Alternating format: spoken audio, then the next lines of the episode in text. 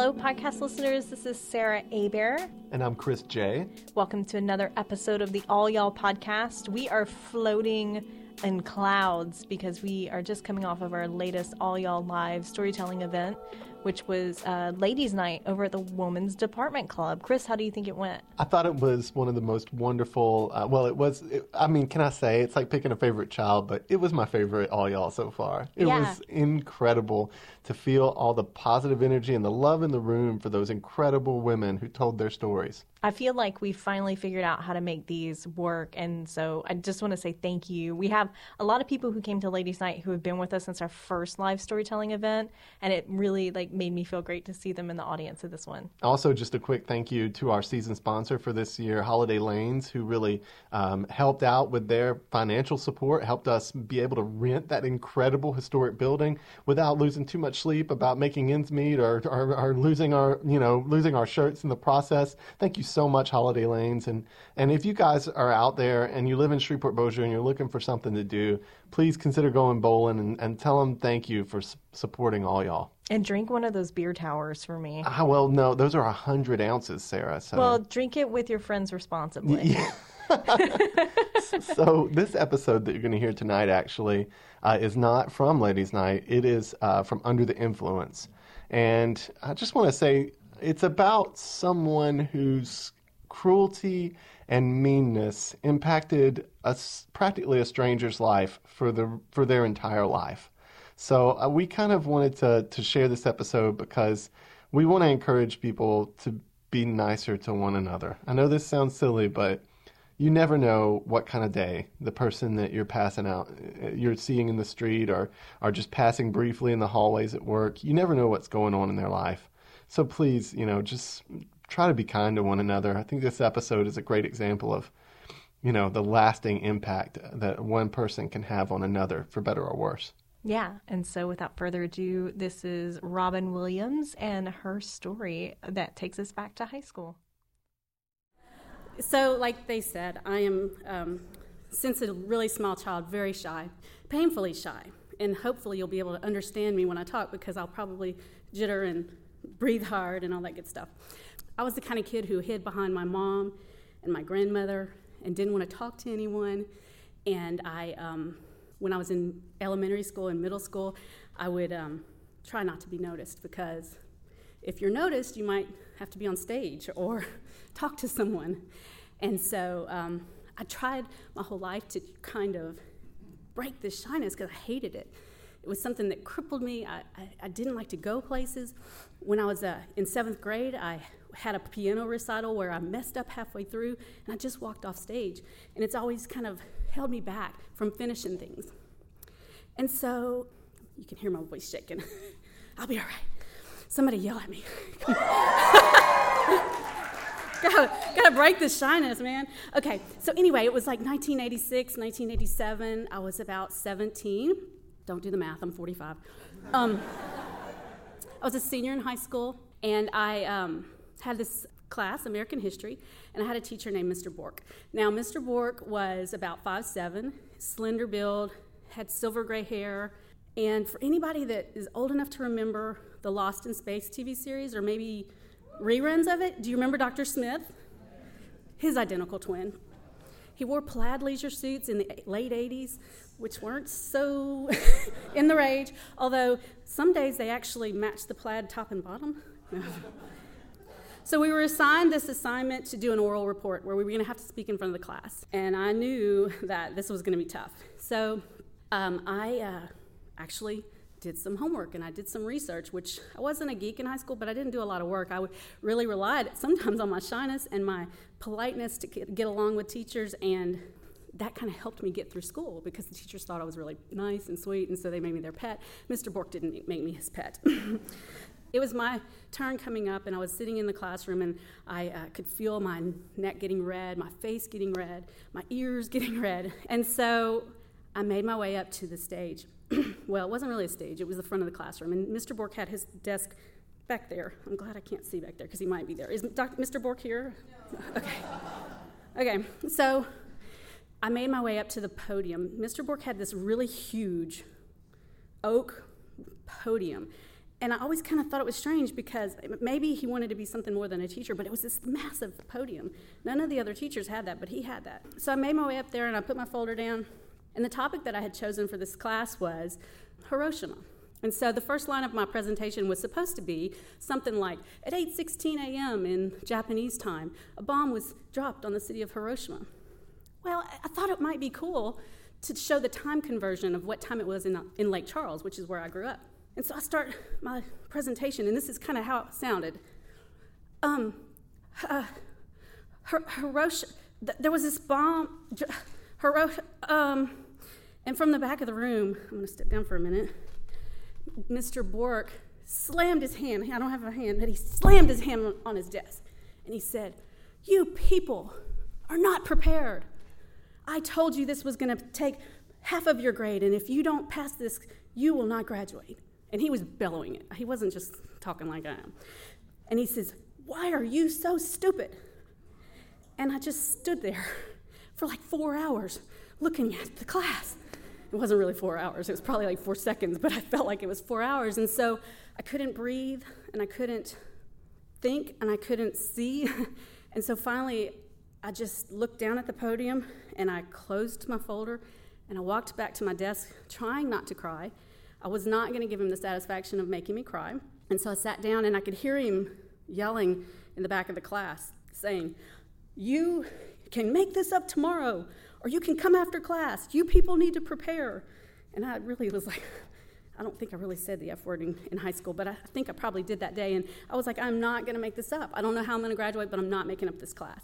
And so I sat through the class. There was probably two more presentations that were done, and the bell rang. I picked up my shit and I hit the door. And I'm like, you know, he's not going to see me cry. So I, I made it to the hallway and I just like lost it. I mean, I was walking down the hallway and people were like, what the hell's wrong with her? And so um, in that moment, I decided I would never, ever make a presentation or a speech or interact with people that way again. It just broke me. so he perpetuated like this 20 years worth of um, being under the influence of self doubt and self consciousness and a fear of not only talking in public, but talking to people, just going up to someone and talking to them. And so I would hide in my house, and I would, if I had to go to an event, I would like hug the walls and just kind of watch to see what pe- people are doing, and I didn't interact with people. And I realized at some point that this was having a destructive effect on my life, and I wanted to change it because I looked around and I see all these people and they're successful, and nobody's shy and nobody's holding back, and I thought I was the only one like this. And so, you know, I kind of went through the years, my middle, my my young adult years. I remember taking months to um, go renew my license, driver's license, because I didn't want to have to talk to someone that was behind the counter. It took me a long time to do that, and that's kind of weird that you would. Why can't you just talk to somebody? Because people who are here now, you don't believe I'm shy, right? I'm trying not to be. and I decided that I wanted to break this. And one of the first things that helped me was well, first of all, I was a single mom for my first child. And it was cool. We could be shy. We could hang out in the house, listen to music, watch Disney movies, just dance in the kitchen. We didn't have to, it was fine. But then I got married and I had my second child. And damn if she was not coming out the womb waving at everyone. She, this girl, she never met a stranger. And for a shy mom, hey Laura, she's back there. she's 17 now same, t- same age I was in Mr. Bourque's class. Um, she never met a stranger. We would go to the store and she would say, Mommy, I have to go potty. And I'm like, Well, you better hold it because I'm not asking anybody where the bathroom is. And so she would just look around and find somebody who had a name tag. Where's the bathroom? And I'm like, Oh God, I'm going to crawl under a rock. But what she taught me was that you don't get anything in life unless you speak up and you, and you use your voice. And I really didn't have my voice just yet. But she's really was the first indication that I need to like break this because what if I break her down and she becomes shy? I don't want that for her. I don't want her to struggle. My son, he's already done. I already made him shy. He's, he's, he's over. Although he did graduate at Centenary this year, and so he's good. I, don't think he, I don't think I messed him up too much. But anyway, and then the next thing that I did is I, I got a job at the railroad. I was a staff assistant, so no big deal. That doesn't take a lot of work. And so uh, then I got promoted about three years later, and they promoted me to a safety rules and training coordinator. And then I was assigned to be a writer, co writer on a rule book for the railroad. And after that, they assigned me to be a trainer to implement these rules. First thing I re- realized is that I was the only woman in a department of 300 men. And we're talking about men that wear overalls and have grease all over them. And, and I'm this, like, at the time, I think I was maybe 29, maybe 30. I was, yeah, I was over 30. I'm going to teach these men rules? Yeah, right, okay. So I didn't know what I was going to do. And the other thing is, is I really didn't know a lot about railroad. Um, so this opportunity came about that um, I was given the opportunity to go to work, a workshop in at the University of Illinois with this lady named Julie Heil, and she specialized in helping people kind of overcome their fears of interacting with people and speaking and teaching and training and things like that. And I didn't have very many expectations, but Julie knew exactly what to do to motivate me, to build my confidence, and to give me some tips and strategies on how to interact with people. And you know, Julie doesn't know, I've told her, but she doesn't really know the impact that she had on my life because since that time, I was able to do a lot of training classes. It was still uncomfortable, and I'm still uncomfortable getting in front of an audience, but what I learned from it is that every time that I do something, I gain more confidence. And I break that power of, you know, self doubt. And so every time I take a new job, I try to make it harder than the last time because I know if I don't, I'm going to just forever have this thing ho- hanging over my head. And so, and I want to really put this to bed. And so here I am today doing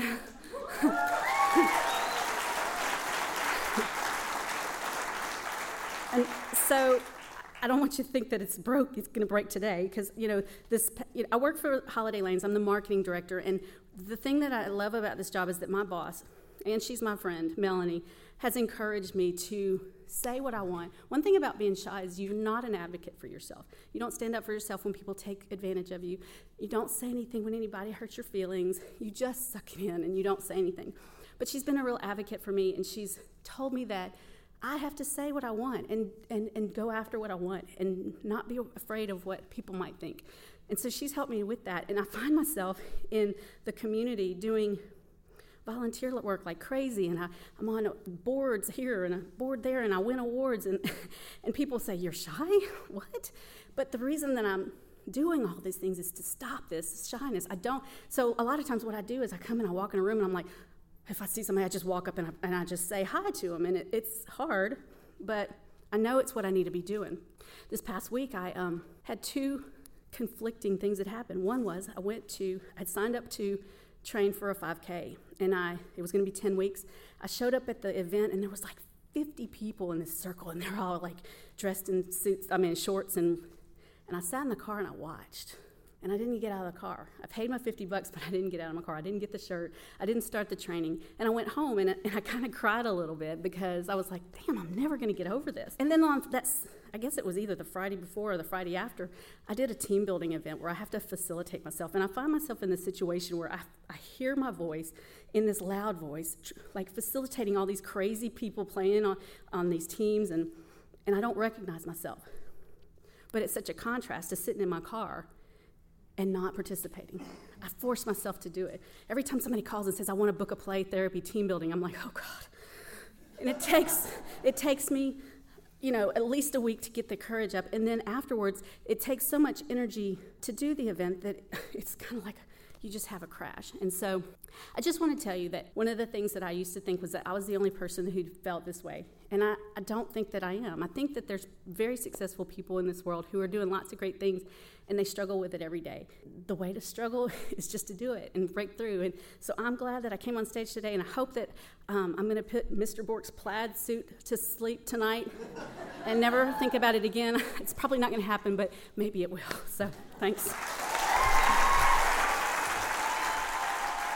More than anything, I think Robin's story and our experience putting together All Y'all has really taught me that like every single person that you meet during a day has something going on in their lives that's uh, equal parts terrifying and fascinating and elevating and uplifting, and that no matter where you are, it never pays to be mean to the people who are around you. Right. I, like I can't name one positive thing in my life that came through being mean. There's not one. You know, I mean, it's just that simple. Like, even on your worst day, you are going to cross paths with someone who is having a day that's 10 times as bad.